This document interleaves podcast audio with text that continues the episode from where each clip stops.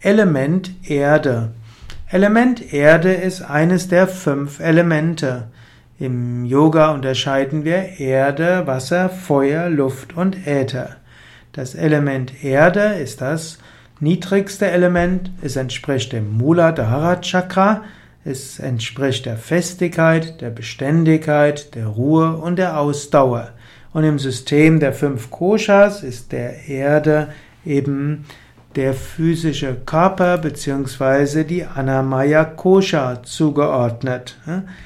Erde ist auch einem bestimmten Sinnesorgan zugeordnet und das Sinnesorgan der Erde ist, Moment, ich will da gerade nochmal nachgucken, Erde entspricht der Stabilität, der Dauer und der Festigkeit.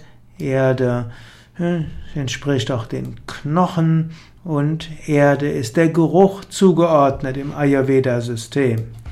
Erde, das Element Erde im Sanskrit ist Prithivi.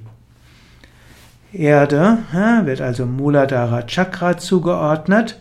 Erde hat Festigkeit, Dichte und Festigkeit der Teilchen. Charaktereigenschaften der Erde.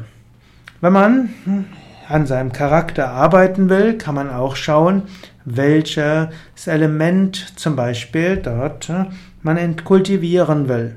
Angenommen, du hast eine Vata-Störung, dann kann es hilfreich sein, das Element Erde zu stärken, vielleicht auch das Element Feuer.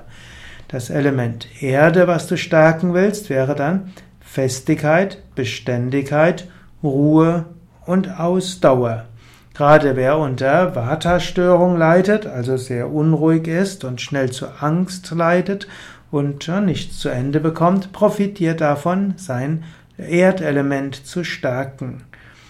Oder auch wenn du merkst, dass eine bestimmte astrologische Konstellation kommt, wo das Erdelement angesprochen wird, dann kannst du auch das Erdelement etwas verstärkt üben.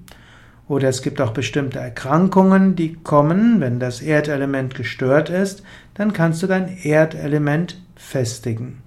Man kann auch bestimmte Körperübungen dem Erdelement zuordnen, eben Körperübungen, die eine gewisse Festigkeit brauchen, eine gewisse Ausdauer, eine gewisse Stärke. Man könnte durchaus sagen, dass Virabhadrasana etwas Erdiges hat, die Standhaltungen etwas mit Erde zu tun haben und dass auch das längere Halten, gerade von anstrengenden Übungen, das Erdelement stärkt.